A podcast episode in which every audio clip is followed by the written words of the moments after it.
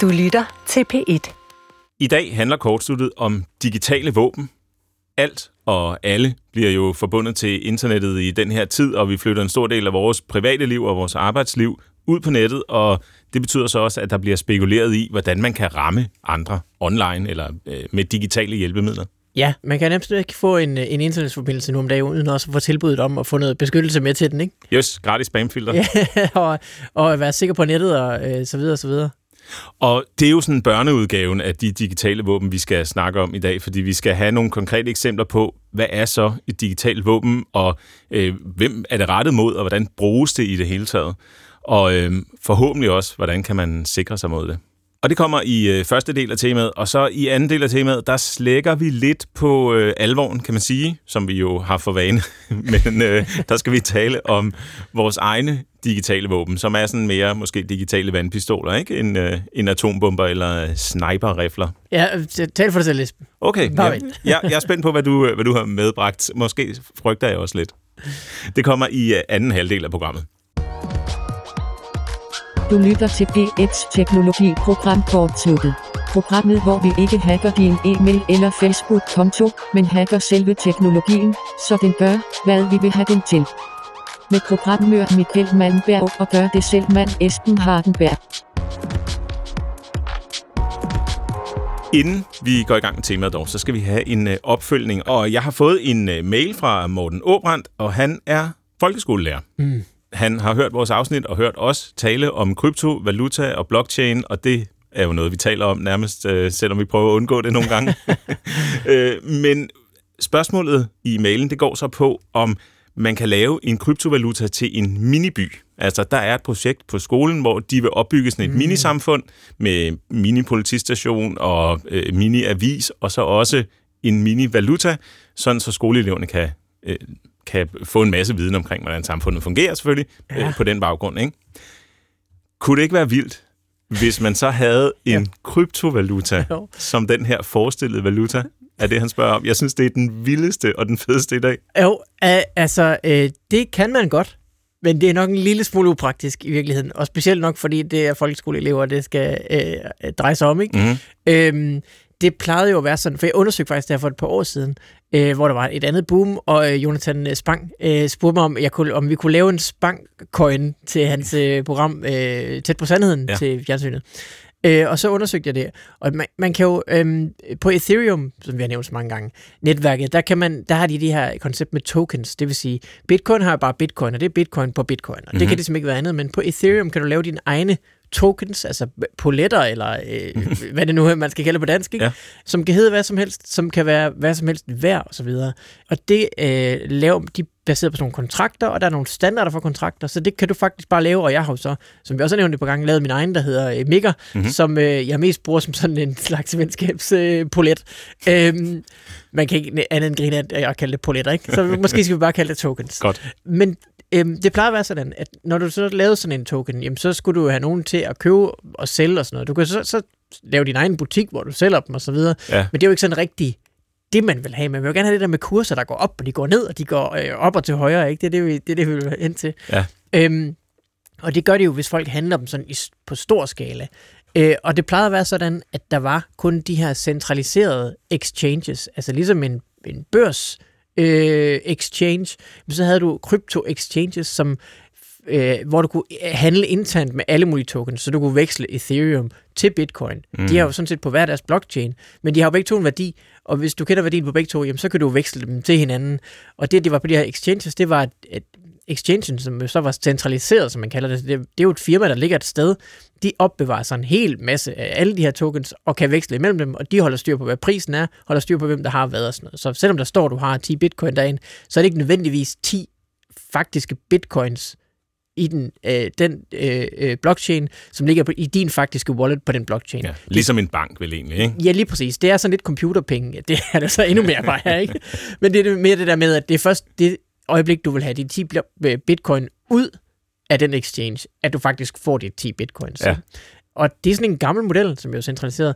Og hvis du skulle have din hvis vi skulle have vores bankcoin der på, øh, på, på en, en exchange, så folk kunne øh, sælge dem og købe dem, og prisen kunne gå op, øh, så skulle man have en hel masse kapital. Mm. Altså, men fordi ellers så skulle de exchanges, de kan jo ikke lave andet end at, at tilføje alle mulige shitcoins, øh, som man kalder dem, som jo er folks små øh, lorte øh, mønter, som de, når det er nemt at lave, ikke? Ja. så får man også bare en masse ral. Hvis alle folkeskoler i verden skulle have deres egen. Lige præcis. Så er der miniby-coin. Øh, men i og med Ethereum har den her med smart contracts, så er der nogen, der fandt ud af, at man kunne også lave en decentraliseret exchange.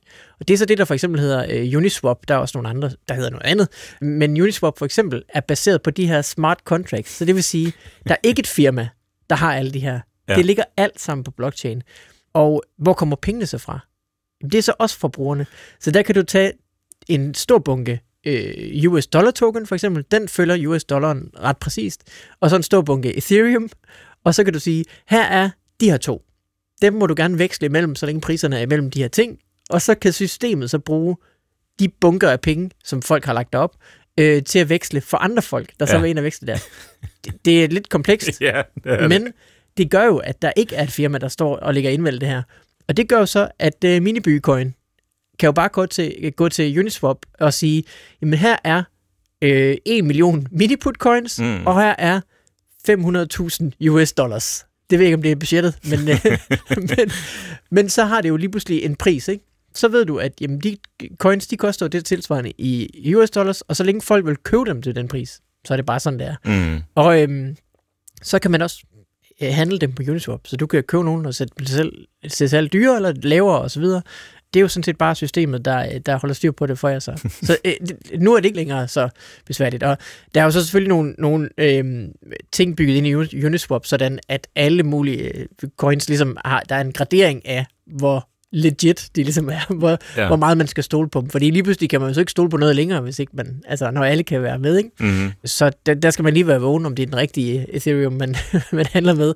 Nej, det tror jeg ikke, ikke lige Ethereum, men, men med sådan noget miniput, der, ikke? Så vil, der, lige snart der er en, der hedder øh, miniput, så kommer der 10, der hedder noget, der minder lidt om miniput, og ja. så kan man jo så være uheldig at vælge den forkerte osv. Og, og så er der også det aspekt, at når det er, som du forklarede, hvis jeg har forstået det rigtigt, så koster det også rigtig penge. Altså der er en, en udgift forbundet med at agere, det vil sige veksle penge og sætte ind og så videre øh, på den her blockchain, ikke? Jo, jo, altså det koster så Ethereum øh, gas fees, som man kalder altså mm. benzinpriser, hver gang man skal gøre noget. Så det vil sige, når man skal øh, minte sin token, sin miniby, når man kommer og siger, nu vil vi gerne lave 3 millioner coins, så koster det jo nogle penge at, at køre den kontrakt og få dem ligesom oprettet i systemet. Øhm, og så koster det jo penge, hver gang man skal veksle noget. Lige nu er gassen ret høj. Altså, det vil sige, det koster måske altså mindst 80 kroner, helt op til altså flere hundrede kroner hver gang du skal handle med noget. Ikke? Ja. Så du skal købe ret mange miniput coins hver gang, for det ligesom kan svare sig at skulle veksle i det her og lave system. noget. Det lyder umiddelbart lidt som en non-starter, hvis du vil høre min. Ja, okay. okay. men, men alt det her er jo vel kun fordi, at det skal være decentralt, ikke? Hvis jo. man nu var ligeglad med det aspekt af ja. det, og så sagde, kan vi lave en central, altså ligesom hvis vi havde øh, den danske krone, så er det så den danske miniput-krone, styret af, øh, af skoleinspektøren måske, mm. og så øh, eksisterede den kun der og var helt central. Vil man så ikke kunne nærme sig noget måske alligevel? Jamen, øh, altså man kan sagtens gøre det. Og man kan jo endda så gøre det, endda også på Uniswap, med at bruge en af de her sidechains, hvor, hvor gas fees er, er lavere, ikke? Jo. Øhm, eller en helt anden blockchain, som for eksempel Tesos, vi har nævnt før, der har det her øh, kunstnetværk, mm. øh, Higet Nunk, på.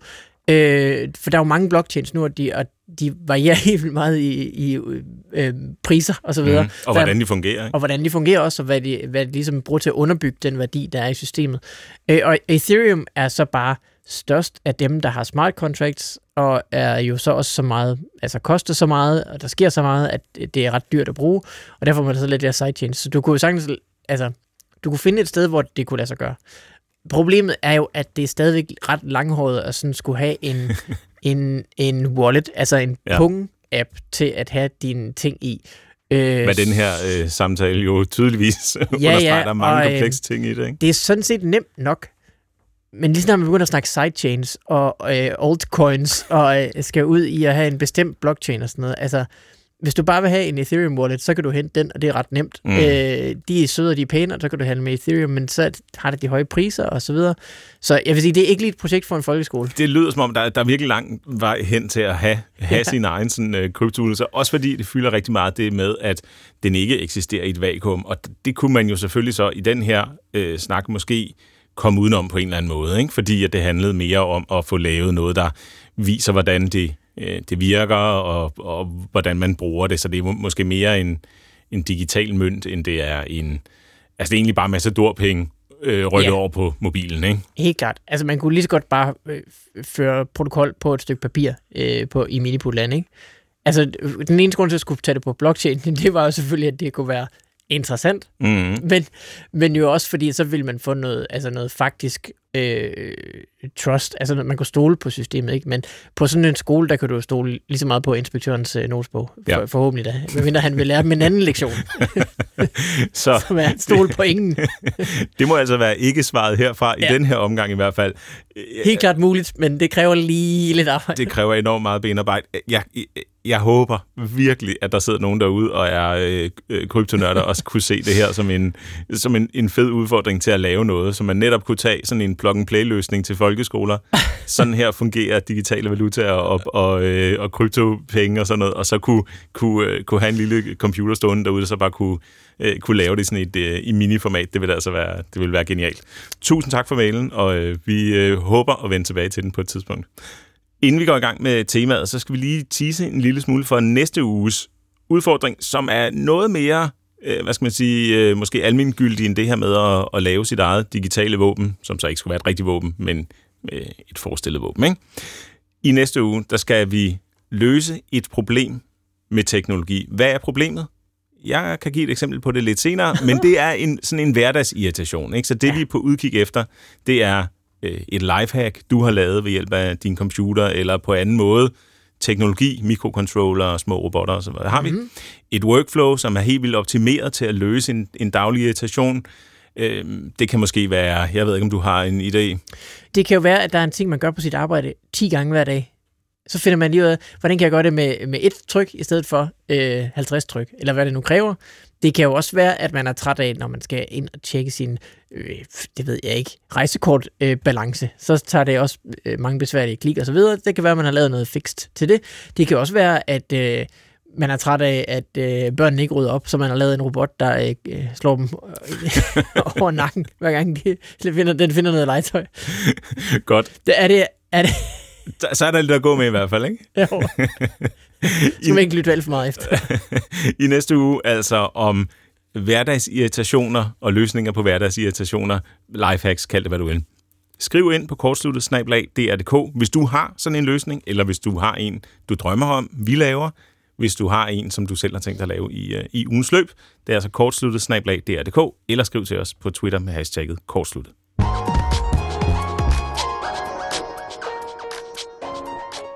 Vi skal i gang med dagens tema, som er de her digitale våben, og vores udlægning af, hvad er et digitalt våben, det er, at det skal være noget, der kan øh, ramme personer eller øh, bygninger, sådan fysisk infrastruktur, direkte eller indirekte. Og det betyder, hvis det nu er en person, vedkommende skal kunne komme fysisk til skade, eller den indirekte udgave, vedkommende skal kunne blive påført skade i form af stress, eller en fyring fra arbejde, eller hvad det nu kan være. Ikke?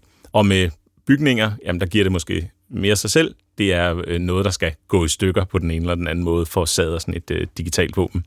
Og det vil sige, at sådan en almindelig øh, en almindelig computervirus, der, der ødelægger det dokument, du har siddet og skrevet på i formiddag, eller noget, som, som er overvågning, øh, det, det, det tæller vi ikke rigtig med her, i hvert fald ikke uden, at der er sådan et meget specifikt formål med det.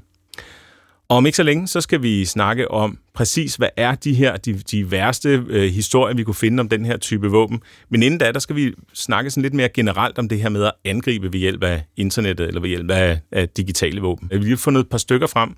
Det ene, det er øh, den orm, der hedder Stuxnet, som er et øh, computerprogram, der er designet til at få det, der hedder SCADA-systemer til at stå af, altså til at kokse ud simpelthen. Og det her SCADA, det er sådan en, en blanding af software og hardware, som man bruger i industrien til for eksempel at styre motorer eller pumper eller den slags med. Og øh, det er så blandt andet tidligere brugt i øh, Irans atomprogram. Og det er jo her, hvor den her Stuxnet angiveligt har været på, øh, har været på spil, og har afstedkommet simpelthen, at systemerne er gået amok, og de her atomcentrifuger, de har øh, de har ødelagt sig selv ikke? Ved, ved at, at spinde for hurtigt, mener jeg, det var rundt. Ja. Øh, så de øh, fysisk gik i stykker simpelthen. Mens de rapporterede, at de øh, øh, virkede normalt, ikke? så gjorde de noget andet end bagved. Øh, man, man har jo ikke fundet ud af, hvem der... Der er ikke nogen, der har meldt sig som har stået bag den her, mm. men altså, der er nogen, der peger på CIA øh, og, så, sådan nogle øh, amerikanske øh, efterretningstjenester, som, øh, som skulle være afsenderen på det. Men der er som, som sagt ikke nogen, der har meldt sig. Der er ikke nogen, der har meldt sig. Øh, der findes en rigtig god dokumentar, hvis man vil høre om historien, der hedder Zero Days, som øh, fortæller hele historien om, hvordan den her virus kommer ind på de der... Fordi sådan et atomreaktoranlæg, det er jo ikke bare på nettet. Du kan ikke bare gå på MySpace på din atomreaktorcomputer. øh, så de er jo helt afskåret. Så hvordan får man så en virus derind? Og det er der nogle øh, sjove teorier omkring. Ja, det er en super fascinerende fortælling, og også sådan et, et prototype våben, kan man måske sige. Ikke? Fordi det er mange år siden det her, og det er så sådan specifikt rettet mod lige præcis det her scenarie. En anden form for angreb, det er, hvis man laver det, der hedder det DDoS-angreb, altså hvor man bruger en hel masse computer eller enheder, der er forbundet, forbundet til nettet, til at øh, spørge efter den samme hjemmeside på samme tid. Så kan man lave så meget aktivitet, at hjemmesiden simpelthen går ned. Og det kan man, altså, det er jo set, øh, sket ved folk, der er blevet sure på en virksomhed, eller øh, folk, der har fået en eller anden form for personlig strid mellem nogen, så er de blevet ramt af det her DDoS-angreb, som simpelthen tager en hjemmeside ned. Og det kan jo være et, et større eller mindre problem, men hvis man er en virksomhed jo for eksempel, så er det jo problematisk, at man ikke kan sælge noget, man bliver sat fuldstændig øh, ud af spil øh, med sådan et øh, DDoS-angreb.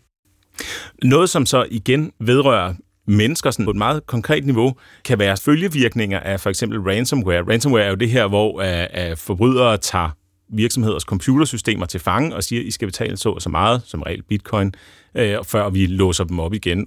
Og et eksempel på det, det er i september sidste år, hvor et uh, tysk hospital var ramt af sådan noget ransomware her.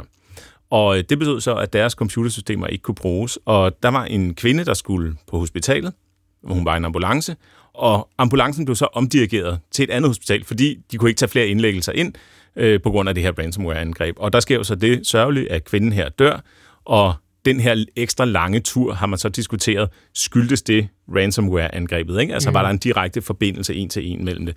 Det er man så i det her konkrete tilfælde fundet ud af, jamen hun var død alligevel, selvom hun var blevet indlagt, så den undersøgelse er afsluttet, men det kunne jo lige så godt selvfølgelig have været ja. anderledes. Ikke? Det, øh, det, det, det giver sig selv. Så det er også sådan en meget... Det, der, er, der er det et våben, som har sådan en, en følgevirkning, øh, som har med personer at gøre. Ikke? Jo, og det er jo ret tydeligt, at det er nok noget, man gør for at få penge ud af det. Man kunne også bruge det at få penge ud af det som et, øh, et, et skjul, hvis man nu man var en ondsindet stat, ikke? og ville, have noget, ville lægge noget pres på en eller anden regering et eller andet sted, at deres system var for dårligt. Men det er jo sjovt med sådan et hospital, at det er jo et sted, der er mange computer, og de er jo nok typisk ikke på den nyeste version af Windows, mm. fordi det er et eller andet gammel medicinsoftware, ikke? Og så bliver de bare svage øh, led i kæden, og så kan man komme derind.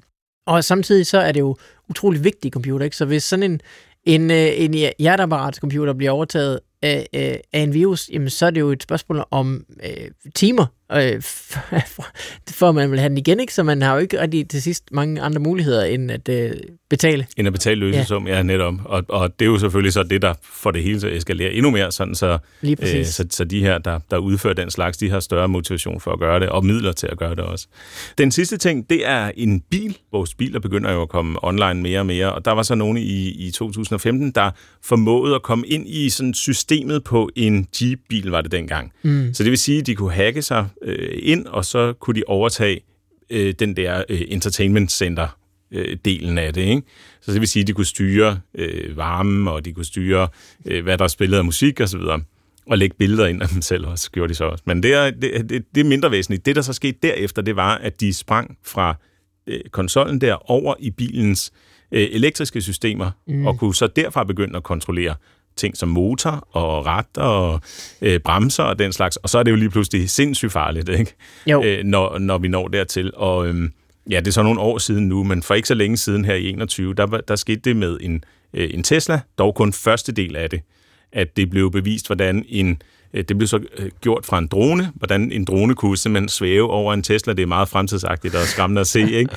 Øh, hvordan den hænger der, og så hacker den Tesla-bilen, sådan så dørene åbner, og, og de kan styre. Men det er så kun den der, øh, den der computer, der er inde, i, inde i, i bilen. Det er ikke de elektroniske systemer. Nej, Men de er jo for, altså, så, lige så snart du kan se informationer om, hvad bilen gør, hvor hurtigt den kører, på det der entertainment-skærm, øh, altså system, så hænger de jo sammen.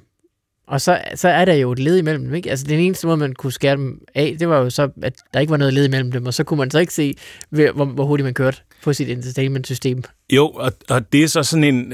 Det, I det her eksempel fra 2015, der var det sådan, at der, det var lavet sådan, så der kunne kun flyde data en vej, altså fra mm. motoren til skærmen, som så blev hacket. Og så kan man sige, så viser den bare, den kan ikke sende den anden vej og styre det, men det, de her hackere så formåede, det var at lægge et nyt, et, noget nyt øh, software ind på den her enhed, sådan så de lige pludselig kunne, kunne gå begge veje. Yeah. Og så var det, man havde, man havde problemet. Ikke? Så det var det, der var det, det, var det, der var det springende punkt.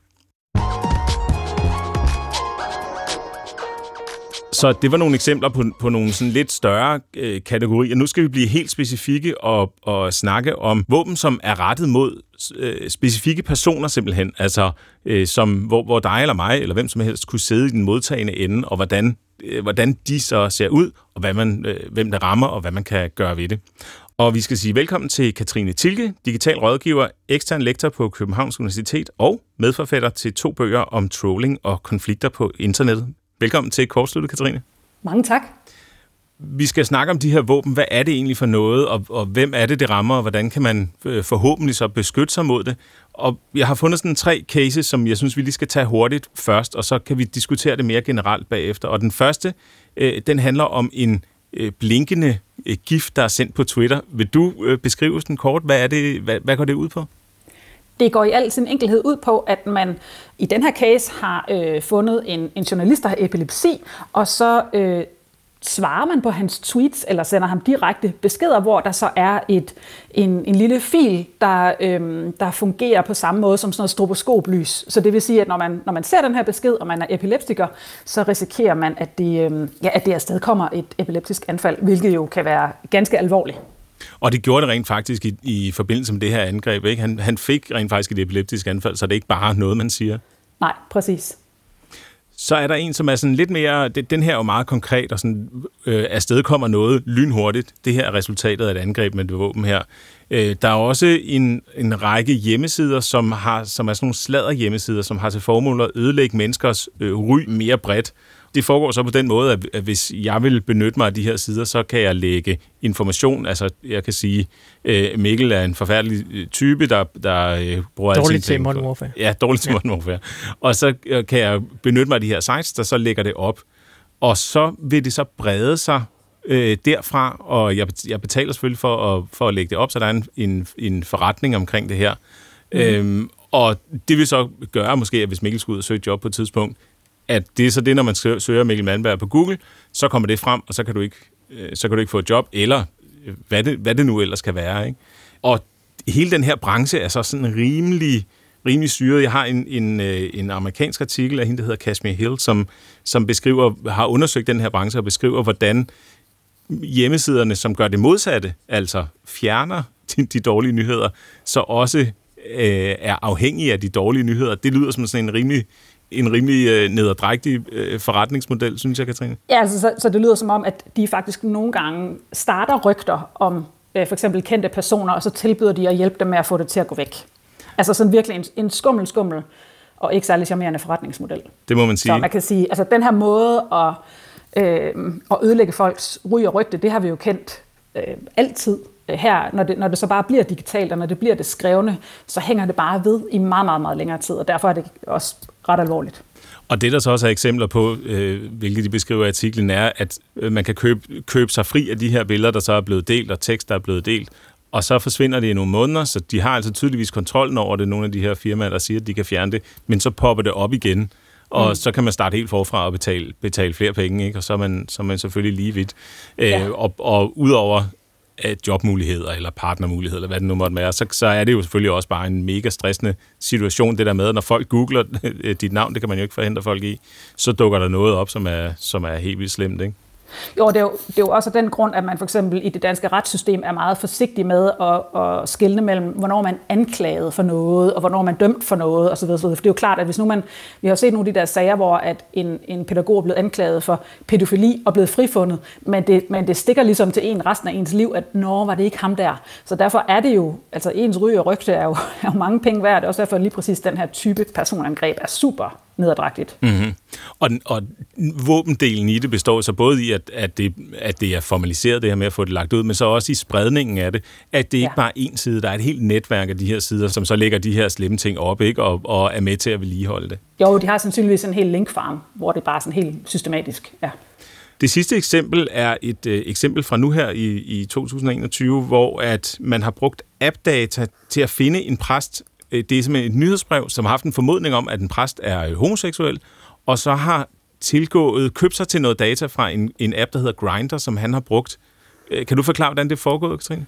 Jamen, det er i virkeligheden en måde at triangulere den data, man ligger ind i den her app. Så det vil sige, selvom at den data, man, man tillader appen, den egentlig ikke er knyttet til ens navn, så kan man altså via ved at, at sammenholde forskellige datasæt finde ud af, hvad er det for en person, der har været de her forskellige steder.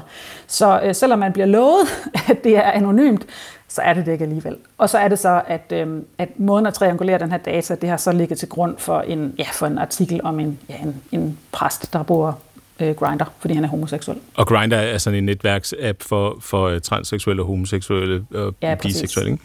Og helt specifikt ja. har de aldrig haft øh, præstens telefonnummer her, men de har så haft en formodning om, at den her enhed, øh, enhedsidentifikation er, er ham, og så kan de så se, fordi han har været i familiens sommerhus og i familiens øh, lejlighed, og så ud over det har han så været på alle de her, øh, på de her bøssebarer, ikke? Ja, og så siger man, jamen så er der ligesom, så er der bevis for, at han har befundet sig de steder, og så, og så er det ligesom det, der er historien. Så han tænkte, at han havde, at han sammen med den her app stadig havde privatliv. Men det havde han så ikke. Og det her, de her øh, lokationsdata, som det så er, har de bare været ude og købe sig til øh, øh, det her nyhedsbrev, som hedder The Piller, ikke? Ja, men det kræver stadig, altså data er der, men det kræver stadig, at der er nogen, der, hvad skal man sige, gør det til et våben og tager det i brug. Så der er jo et skridt videre, efter at data overhovedet er tilgængelig.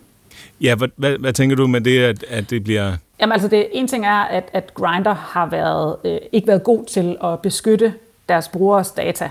Det er en ting, at data så er tilgængelige, at man kan købe det. Det er sådan skridt to, og så er der skridt tre, hvor der er nogen, der siger, aha, lad os bruge det til noget. Lad os bruge det til et våben. Ikke kun til at, at for eksempel være, lave gravejournalistik eller et eller andet. Lad os bruge det som et våben. Det kræver også en intention, hos, en intention og en motivation hos dem, der laver det her våben.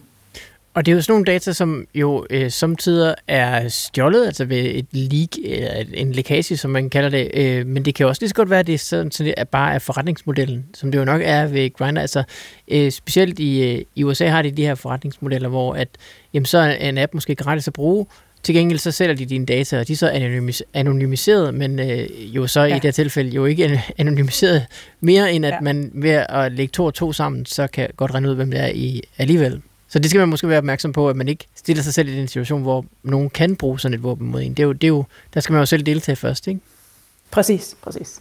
Hvis du skulle sige, de, de her angreb, som, som vi har hørt om her, altså øh, det første med det epileptiske anfald, og så det her, som jo har betydet for præsten, at, at, at han har sagt sit embede op, ikke? Og, og altså, selvom det var en, en anklage, det var selvfølgelig ikke bevist øh, som mm. sådan, men, men det har jo i hvert fald gjort, at han har, har måttet opsige sit, sit job, ikke? Hvor, hvor alvorlige er, sådan, er, er de ting, synes du? Jeg synes, det er ganske alvorligt. Øh, jeg tror indimellem, det ikke bliver opfattet så alvorligt, fordi det er internetbaseret. Og jeg synes, der er sådan en, en sjov tendens med, at vi tænker, at der er sådan den analoge verden, og så er der den digitale verden, og den er på en eller anden måde sådan, det er ikke helt det samme. Men der er jo kun én verden. Så når, øh, når for eksempel den her præst får forelagt de her anklager, øh, måske er det en jurier, det ved vi ikke, så, så er det jo en ret alvorlig sag, øh, at han så faktisk må opsige sit embede. Altså han bliver på en eller anden måde, som jeg læser det her, så bliver han udskammet i sådan en grad, at han må afsige sit embede. I forhold til, øh, i forhold til epilepsisagen, så vil jeg jo sige, at det, at det svarer til, øh, til et fysisk overfald. Det er bare digitalt. Og det der med, at vi ikke at vi sådan tænker, at der er to verdener, den, den holder ikke. Der er én verden, og hvis du, du kan enten øh, slå den øh, journalisten med epilepsi oven i hovedet med en kølle, eller du kan sende ham en, øh, en stroboskopgif. For mig er det det samme. Man har intention at skade ham. Ja. Har du nogen fornemmelse for, Katrine, hvor, hvor, hvor, mange, altså hvor, hvor udbredt det her det er med sådan nogle personangreb? Fordi et, et er jo sådan ligesom at skrive kommentarer ud til alle, og så prøver man ligesom bare at ramme dem, der selv øh, føler sig ramt af det. Men noget andet er jo sådan at gå efter øh, en bestemt anden. Det er faktisk øh, relativt udbredt at lave øh, specifikke digitale angreb. Der er rigtig meget af det, vi ikke hører om. Men, men vi hører mere og mere om det her med, øh, med trusler, øh, trusler om vold, øh, digital chikane, stalking og intimidering. Og der er blevet lavet en, en rapport fra Analyse af Tal her for nylig, øh, som godt nok er meget specifik i forhold til øh, angreb på Facebook. Og der ser vi, det er jo ikke overraskende, at det er politikere, det er kendte personer, det er øhm, øh, folk i LGBT-miljøet, det er etniske minoriteter, det er, øh, når det handler om religion og indvandring osv. Så der er ikke rigtig nogen overraskelser i forhold til, hvad det er for nogle øh, mennesker, der kan blive udsat for det, og hvad det er for nogle emner, der afstedkommer det. Det er relativt udbredt.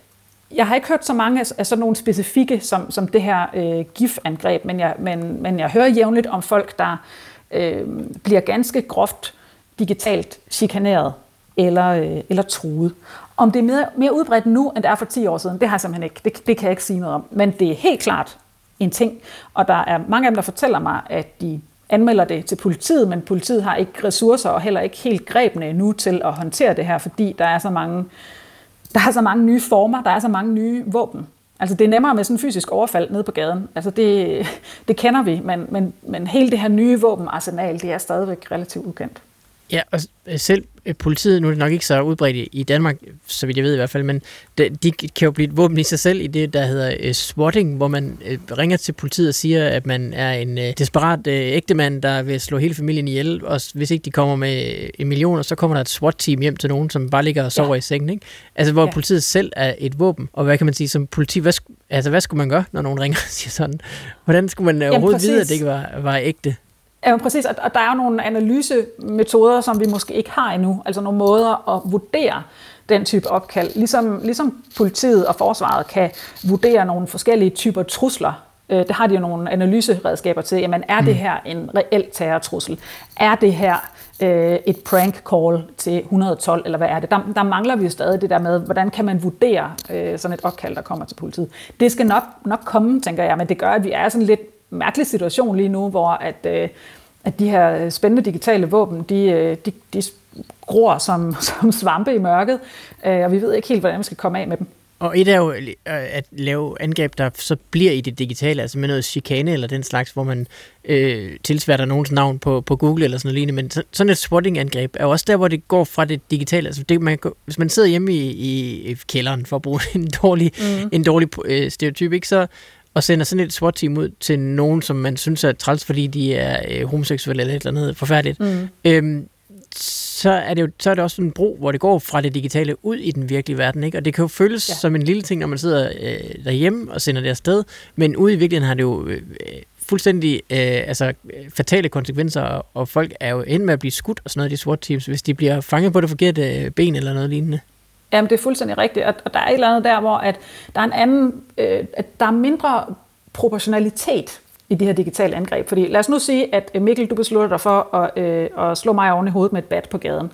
Der er en proportionalitet, fordi vi er begge nødt nød til at være på gaden, og jeg kan se dig, og andre kan se dig, jeg kan se, at du har et bat i hånden. Mm. Øh, så, så vi mødes i det samme rum. Her, i det, hvor det er øh, digitalt og et fysisk rum, der er sådan noget, du, du trykker på et par knapper og laver et opkald, og så sker der noget stort fysisk hjemme hos mig, når det her sort team øh, mm. det møder op. Så det er sådan på en eller anden måde uproportionelt, og det gør det også enormt skræmmende.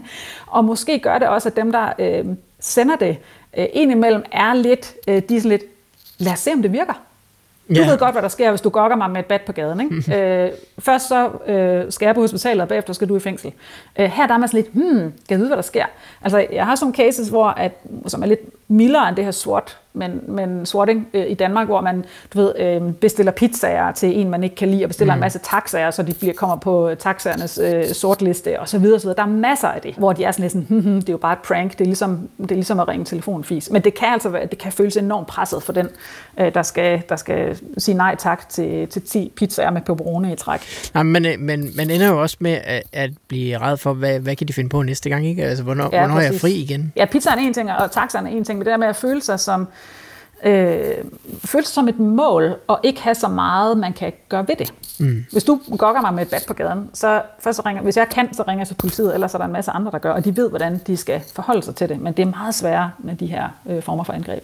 Jeg mener faktisk også, set fra sådan angriberens side, at der var en diskussion omkring den første øh, golfkrig, hvordan de her angreb blev øh, blev igangsat. Altså det var via en, en radar, og, og det var øh, man, man så alting på en skærm, så på den måde var man, var man fjernet som angriber fjernet fra fjenden, og derfor var det så nemmere at smide øh, bomber og lave de her, øh, de her natlige air raids, ikke? fordi alting foregik via en radar på langdistance, eller, eller via en, en øh, skærm mm. i en computer. Jeg kan godt nok ikke lige huske øh, teksten omkring det, men, men jeg mener, at det også var en pointe der, ikke? og det er vel, det er vel måske samme, sådan, øh, samme idé, vi ser her med, at det, det er nemt at sidde øh, bag computeren, eller nemmere i hvert fald at sidde bag computerskærmen og lave noget, øh, noget, skadelig, øh, noget skadelig aktivitet, end rent faktisk at gøre det ude i, i hvor man skal stå ansigt til ansigt med personen.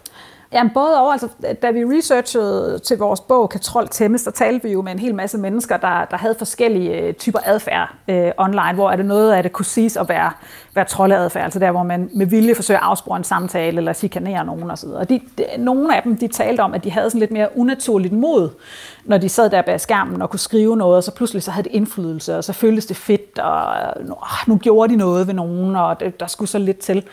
Øh, og, og så kan man sige, jamen, er det skærmens skyld, eller er det fordi, vi ikke har lært at regulere os selv i forhold til, øh, i forhold til det her øh, liv, som nu også er digitalt? Jeg tror mere, at det sidste er tilfældet. Altså, vi lærer jo som børn, at, at det nytter ikke noget at, at øh, mune ned på gaden, og du går ikke ind i brusen og råber fisse, fisse vandgrød af din lungers fulde kraft. Det, det gør du bare ikke. Og den, øh, den dannelse har vi måske ikke haft endnu online, at det har også konsekvenser, hvad du gør online. Du skal også regulere dig selv online, som vi skal i alle mulige andre sammenhænge. Så jeg køber ikke helt den der med sådan, ah, det er bare fordi, jeg forstod ikke, hvad der skete. Og det gør du. Altså det er lidt ligesom at sige, at jeg er bare helt vildt fuld, så jeg kan ikke tage ansvar for mine handlinger. Nej, altså øh, tag en, tag en tudkiks og øh, blive lidt mere voksen. Og, og hvad så, hvis, hvis, man, hvis vi først skal prøve at se på, er det, er det det, der så er løsningen? Det lyder på, på, på det, du siger, som om, at det er så dannelse, der er løsningen, og ikke, at vi skal gøre os forhåbninger om, at vi kan øh, sørge for, at de her våben ikke opstår? Jeg, jeg tror, at der på sådan komplekse problemer, der er desværre aldrig sådan en meget, meget enkel løsning. Så jeg tror, der er, sådan, der er flere ting. Der er selvfølgelig øh, mere regulering af, hvad der er muligt digitalt. Så er der mere håndhævelse af, hvordan vi, vi straffer øh, digitale våben, som har til hensigt at skade Øh, Øh, det mangler. Nu har vi heldigvis lige fået en, en øh, ny øh, stalking-paragraf. Det, det synes jeg er herligt. Men, men der mangler stadig en hel masse her. Det skal nok komme. Så altså øh, regulering af platforme, øh, mulighed for håndhævelse. Men så er der også dannelsesdelen, hvor vi jo alle sammen har et ansvar for også at sige til, hvis vi ser noget af det her, hvis vi, vi kender nogen, hvor man tænker sådan, hvad fanden, hvad sker der? Øhm, at der har vi pligt til at gribe ind som lokalsamfund og venner og familie. Øhm, og så er der sådan måske den mere, øh, sådan den store dannelse i samfundet, øh, hvor nogle af vores øh, forbilleder, øh, blandt andet politikere og, og andre, de måske også skal, skal gå forrest og vise, hvordan man har en, en god dialog, hvordan man ikke bruger digitale våben, for eksempel i valgkampe. Det ville jo være fedt. Og det ved jeg godt, det er sådan en dejlig, øh, det er sådan en smuk verden, hvor der ikke, øh, hvor der ikke er nogen, der spiller dirty i politiske kampagner. Men det er et af de muligheder. Det er en af de muligheder, der er for at, for at sørge for, at det her det ikke eskalerer helt vildt. Og uanset om det er så om det er lovgivning eller dannelse eller hvad det er, så er det jo noget, der, der skal ventes på, mens det sker. Hvis man sidder derude, og øh, hvis man frygter at blive ramt af sådan noget her, kan man gøre, hvad, hvad kan man gøre for at beskytte sig mod det? Hvis man frygter at blive ramt af det, så, og, man, og man tænker, at man er i risikozonen, så er der selvfølgelig en masse ting, man kan gøre i forhold til privatlivsindstillinger og alt sådan noget, hvor man, hvor man, hvor man sikrer sin digitale platform. Øh, sådan at det for eksempel kun er folk, der kender en, der kan svare på ens øh, beskeder osv. Så der er sådan en masse ting, man kan gøre der. Man kan også vælge at, hvad skal man sige, øh, preempte et angreb og sige, jeg kan mærke nu, at øh, der er pres her, hvis nu det for eksempel er, er på Twitter. Jeg kan se, at der er nogen, der forsøger at tilgå mit domæne eller et eller andet, som man simpelthen skriver offentligt. Jeg kan se, at der begynder at komme angreb. Øh, sådan at man på en eller anden måde har forklaret på forhånd, inden man for eksempel bliver hacket eller et eller andet, at man har set risikoen for det. Så når man så bliver hacket, så øh, kan man sige, told you so. Øhm, det, det er nogle af de ting, man kan gøre, men det er faktisk rigtig, rigtig svært at beskytte sig mod. Når det så sker, så er det værst, altså der er folk, der føler, de føler sig fuldstændig alene. Øh, man står der med, med røven i vandskorpen, og det er sindssygt ubehageligt, øh, og man, man har det dårligt. Det kan være trusler, det kan være njurier, det kan være alt muligt, og man føler sig virkelig, som om man står med, med bare røv i stormvær alene. Og, og der, altså, der er sådan en aftabuisering, der skal til her, hvor man får sagt, at det her det er sket, at man får fortalt det til en hel masse mennesker, øh, får fortalt, hvad der, hvad der er sket, øh, så folk også kan se, hvad forløbet har været. Altså to timer inden vi skulle tale sammen her, der, der fik jeg faktisk opkald fra en, som øh, har været udsat for noget ret grov digital chikane, som også har påvirket hendes forretning og hendes privatliv. Og, og der var ikke så meget mere, vi kunne gøre efter politianmeldelsen. Men men det, man er bare virkelig, virkelig alene, så der er også noget, vi kan gøre som samfund ved at støtte op og sige, at det er ikke bare sådan noget gaming-agtigt digitalt noget, der foregår ude i den der mærkelige digitale verden. Det svarer til en trussel, det svarer til et overfald, det svarer til en jurier, som vi kender det. Selvfølgelig gør det det, og det skal tages lige så alvorligt. Øh, nu fortalte du, at du, du er i kontakt med nogen, der har det. Altså, der er også hjælp at hente sådan, øh, fra, fra, øh, fra mere etablerede spillere, ikke? Jo, det er der. Der er alle mulige forskellige foreninger, øh, Dansk Stalking Center, og, og alt efter hvad det er, hvad man bliver udsat for, så er der hjælp at hente. Og hvis det er noget i forhold til ens arbejdsplads, så har arbejdspladsen jo også pligt til at beskytte en. Ligesom de vil gøre, hvis der kommer en ind på dit kontor øh, og truede dig med, med en kniv, så vil de vide, hvordan de skulle gribe ind. Og det skal de faktisk også vide, hvis du bliver truet øh, digitalt. Så man, man skal sige ja til den hjælp, man, øh, man overhovedet kan få, og man skal, man skal gribe ud efter den, for der, det er rigtig vigtigt også at få dokumenteret, at det her det sker. Nu har vi så haft de her øh, meget konkrete sådan, våben på, eller historier om, hvordan, hvordan internet er blevet brugt som våben på banen, som vi er enige om er, er slemme. Ikke? Altså, kan det, kan det blive slemmere end ja, at, at få udløst et epileptisk anfald? Det mener jeg desværre, at det kan. Altså, det, der er ingen tvivl om, at... Øh, at truslerne fra cyberspace, som det så gammeldags hedder, de kommer til at blive større, de kommer til at være mere organiseret, de kommer til at være påvirket øh, fra stater og, og store, øh, store private organisationer. Og det lyder som om, jeg har rullet mig øh, den ledeste sølvpapirshat, men der er bare desværre ingen tvivl om, at ligesom der er biologiske våben, så er der også digitale våben, og, og det er desværre fakta. Og vi skal nok Øh, vi skal nok finde bedre metoder til at analysere det på og, og lære det at kende. Lige nu så lyder det jo sådan lidt science fiction-agtigt. Men, men det er muligt, at der kommer til at være mere af det, og det kommer til at være mere organiseret. Katrine Tilke, digital rådgiver, ekstern lektor og forfatter til to bøger om trolling og konflikter på internettet. Tak fordi du var med i Kortsluttet. Selv tak.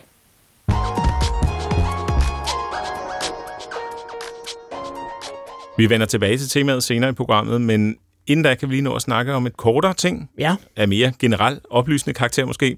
Øh, nu snakker vi jo om, at temaet i næste uge er irritationer, og hvordan man løser dem ved hjælp af digitale værktøjer. Og en irritation, jeg har, det er, at nogle gange så vil jeg gemme en hjemmeside, altså simpelthen have en pdf af den. Ja. Og så skulle man tro, at man bare kunne trykke Ctrl-P på sit tastatur, og så øh, øh, vælge pdf, når man, øh, når man kom dertil. Men sådan fungerer det ikke rigtigt. Det er der sikkert en teknisk forklaring på, mm. ikke? øhm, tit så bliver det sådan noget med, at man får kun en halv side med tekst, og så hænger det, der er ude i siden af den hjemmeside, man sidder og kigger på, det hænger sådan mm. ind midt over, og det mm. ser frygteligt ud i det hele taget. Jeg er nu faldet over noget, der hedder Archivebox, og det fungerer enten ved hjælp af kommandolinjen, hvis man er en kommandolinjenørd. Der findes også en webapp, og så en, sådan en tidlig udgave af en, øh, af en desktop-app. Og med den, der kan man så efter sine kunne hente HTML-sider, eller kunne lave en PDF, eller øh, kunne gemme en hel side som sådan nogle øh, øh, billed-screenshots simpelthen. Og jeg har ikke testet den endnu, men jeg vil jo, det gør jeg selvfølgelig. Og så vil jeg jo rigtig gerne spørge alle jer lyttere, der sidder derude, har I en perfekt løsning til det her? Mm. Og det kan også være, at du kan komme på banen, Mikkel. Har du en perfekt løsning? Jamen, uh, Pinboard, som du allerede bruger, har jo en uh, service, du kan betale for, hvor de simpelthen gemmer kopier af hjemmesiderne. Ja det er jo et gængs problem. Det der med, at alting forgår jo på internettet. Altså, alting er jo både for evigt, men også for aldrig. Præcis. Man kan aldrig finde det, man vil, og alt det, der man er træt af, det er der for evigt. Hvis der er noget, man gerne vil have væk, så er det der for evigt, og hvis der er noget, man gerne skal bruge om et år, så er det væk. Ja. Øh, og sådan er det jo bare. Øh, så jeg ved, Pinward har den der service. Mm. Jeg ved også, at i Safari for eksempel, kan du bare trykke Command-S, eller gå op i File og trykke vælge øh, gem. Mm-hmm. Så kan du faktisk gemme det, de kalder et web archive, som er sådan et forsøg på at øh, hente de øh, ressourcer, der i hvert fald er lokale, øh, med ned. Øh, hjemmesider er jo et medie for sig. Altså, man kan jo se på det som dokumenter, men det er jo ret få hjemmesider nu om dagen, der faktisk er øh, deciderede dokumenter, altså eller et A4-ark, ikke? Ja. Øh, og man kan godt gøre det som hjemmeside, man øh, laver øh, dedikeret print style sheets, som man kalder det, altså skriver en, en, en, øh, noget kode, der bestemmer, hvordan ting ser ud, når det bliver printet kun. Øh, så kan man jo fjerne menuen og alle de der ting, som du øh, beklager dig over. Der er også nogle hjemmesider, som jo har øh, mørk baggrund og hvid tekst, og hvis man så printer dem, så, så er det jo bare hvid tekst. Man printer fire sider på sin uh, inkjet-printer. Det duer jo ikke rigtig ellers, hvor man kan så sort pl- pl- pletter. Øhm, så det kan man godt gøre som hjemmeside, men man kan ikke rigtig regne med det, fordi så få gør det alligevel. Øh, og hjemmesider er jo bare bygget til at være hjemmesider nu om dagen, mere end de er bygget til at være sådan dokumenter i traditionel forstand. Ja. Øh, så derfor er det godt nok at gemme det som en hjemmeside også. Og det synes jeg, at Web Archives, de plejer faktisk at, at fungere meget godt i Safari. De, jeg er sikker på, at Chrome eller Firefox har lige noget øh, actions, man kan gøre. Øh, og ellers er der Pinboard, der som er en betalingsservice, hvor man kan betale for, at, at de gemmer kopierer alle dine øh, bogmærker. Og, og så er selvfølgelig Esbens nye ja, som, som jo ikke er mig, der har lavet den. Men, øh, ja. Øh, ja, og alt det, det er fint nok, men hvis jeg gerne vil have en pdf, det er der, filmen altid knækker for mig. Ja. Nogle gange, så kan jeg sådan snyde det ved at gå ind i det der reader mode, mange browser har ah, ja. hvor man hvor, ja. som striber den fra billeder og, og alt muligt interaktivt indhold og reklamer, og så får man kun sådan et, et dokument, og så hvis man så gør det derfra, så virker det nogle gange. Øh, men det er meget det her med, det, det hænder jo tit, at jeg vil sende til en kollega eller til en, jeg snakker med, den her artikel, som jeg har fundet, ikke? i stedet for bare at sende et link, hvor der så dukker GDPR-bokse øh, op, og det, det, der sker alt muligt. Ikke? Og så er det, at jeg støder på det her, og nogle gange vil jeg også gemme mine egne, hvis jeg har skrevet noget på DR's hjemmeside, så vil jeg oh, også sådan ja. rent øh, ja. egomæssigt have, have det liggende, ikke som en pdf. Nå, så, så det kan komme op på væggen. Så det kan komme op på væggen, ja. Nå, så det er altså bare lige et tip, og vi lægger selvfølgelig øh, et link til, til den her archive-box, og også til de andre ting, vi har snakket om nu her i shownoterne på kortsluttet.dk. Men hvis du sidder derude og har knækket den her nød, så send meget gerne ind til os på kortsluttet eller på Twitter med hashtagget kortsluttet.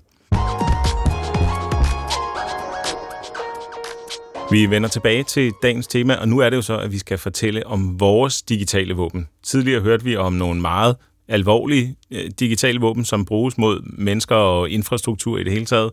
Nu skal vi tale om vores, og jeg kan jo måske lægge ud med at tale om mit så må vi se, hvor farligt de der er bagefter. Men altså, jeg har taget, nu tager jeg den lige hånden her, en, øh, det, der hedder en Pro Micro, som er en øh, mikrocontroller. Ja, en lille bitte printplade. En lille bitte printplade med en chip på, og den her chip, den kan, så, den kan man så programmere til at gøre en masse forskellige ting. Og det er jo øh, sådan Arduino-lignende størrelse, og Arduino er hjernen øh, i en hel masse forskellige sådan kreative robotprojekter og natlamper, man hjemme laver og så videre, så videre.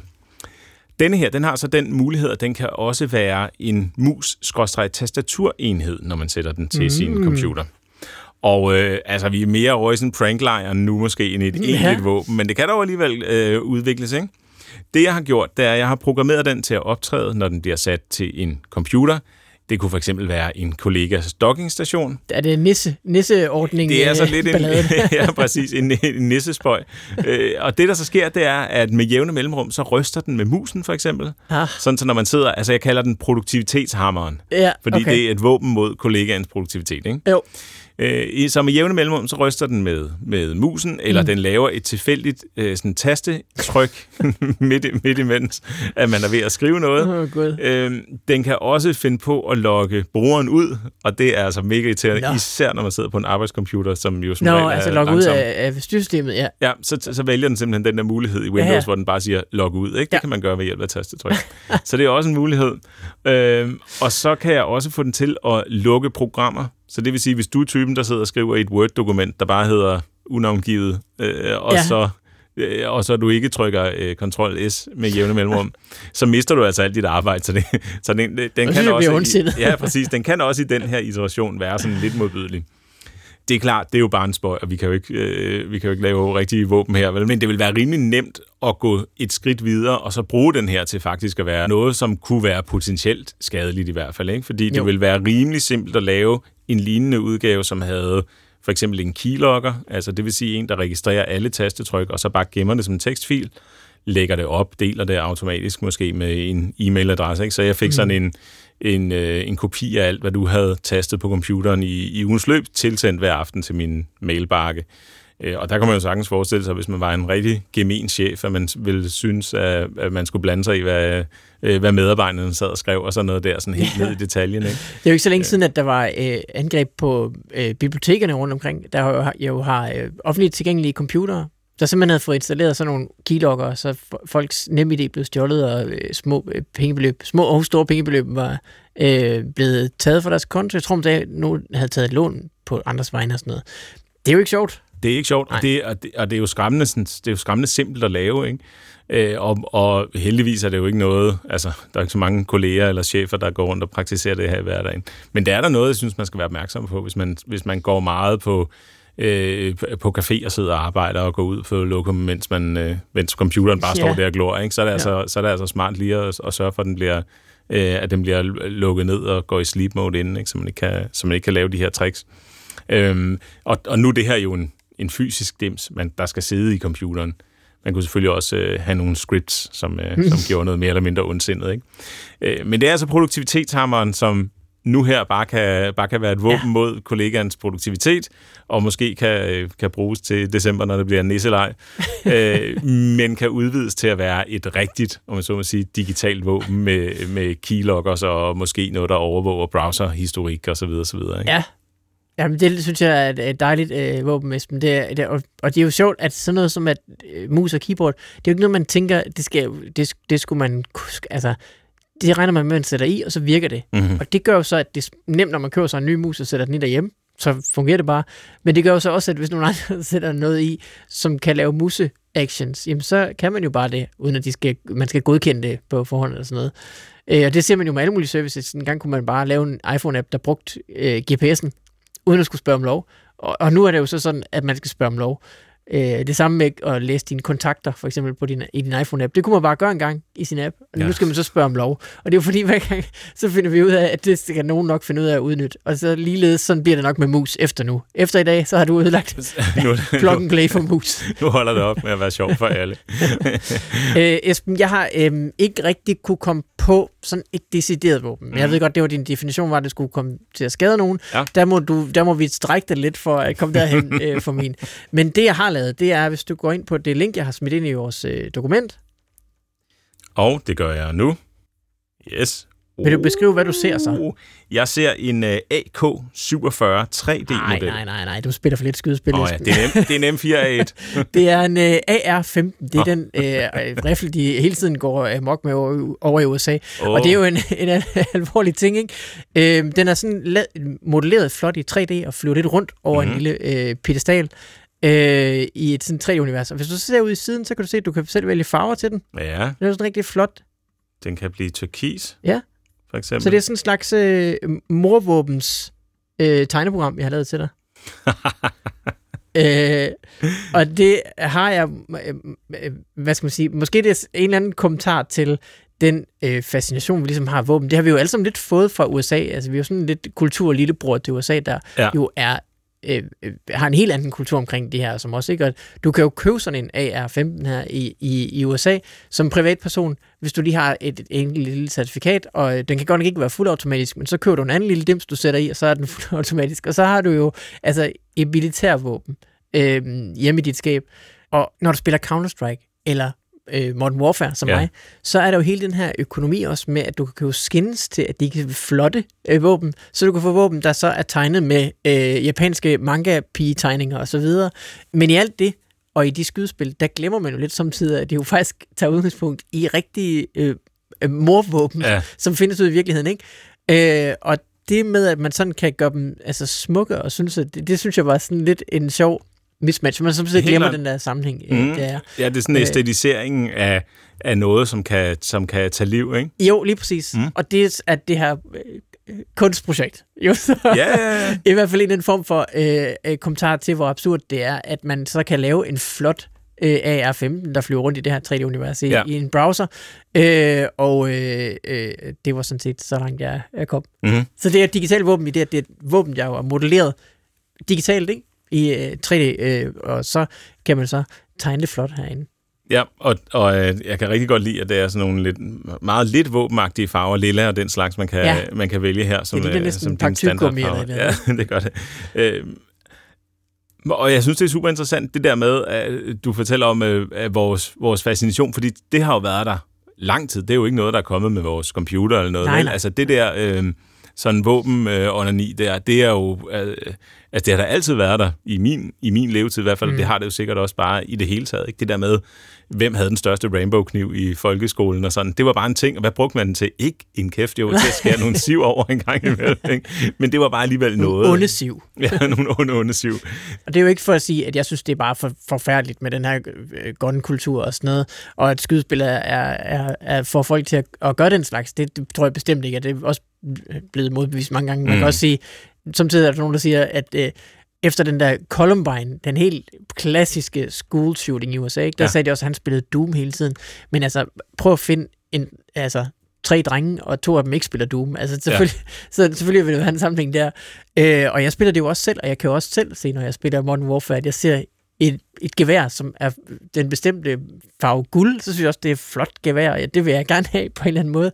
Og når jeg spiller de spil, så er det jo ikke sådan, at jeg føler, at jeg går rundt og skyder mennesker. Det er jo mere en eller anden form for øh, fangelej, eller sådan noget lignende. Ja, nemlig, det er, jo en, det er en færdighedskonkurrence mere, end det er noget som helst andet. Og der synes jeg for mange, altså for mange heldigvis, er, der er det der, den stopper. Ikke? Man vil gerne være bedre til det, og en del af af den kultur, der er om at blive bedre. Det er så, at man går op i, og man har de seje kampsolbriller og våben og, og alt det her. Ikke? Jo. Øh, og og det, det følger bare med, fordi når man har en hobby, så er det, så er det ligesom sådan, det er. Men ja, det var mit projekt.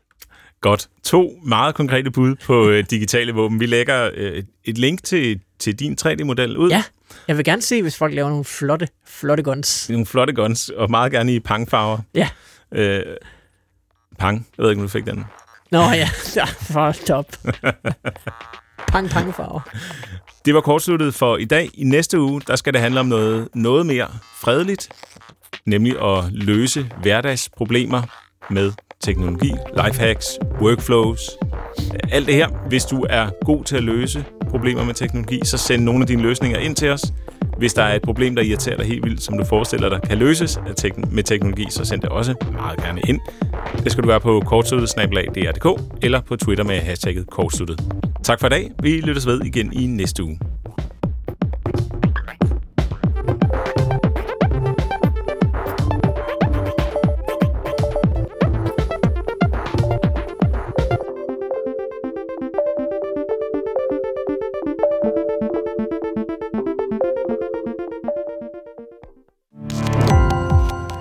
Gå på opdagelse i alle DR's podcast og radioprogrammer. I appen DR Lyd.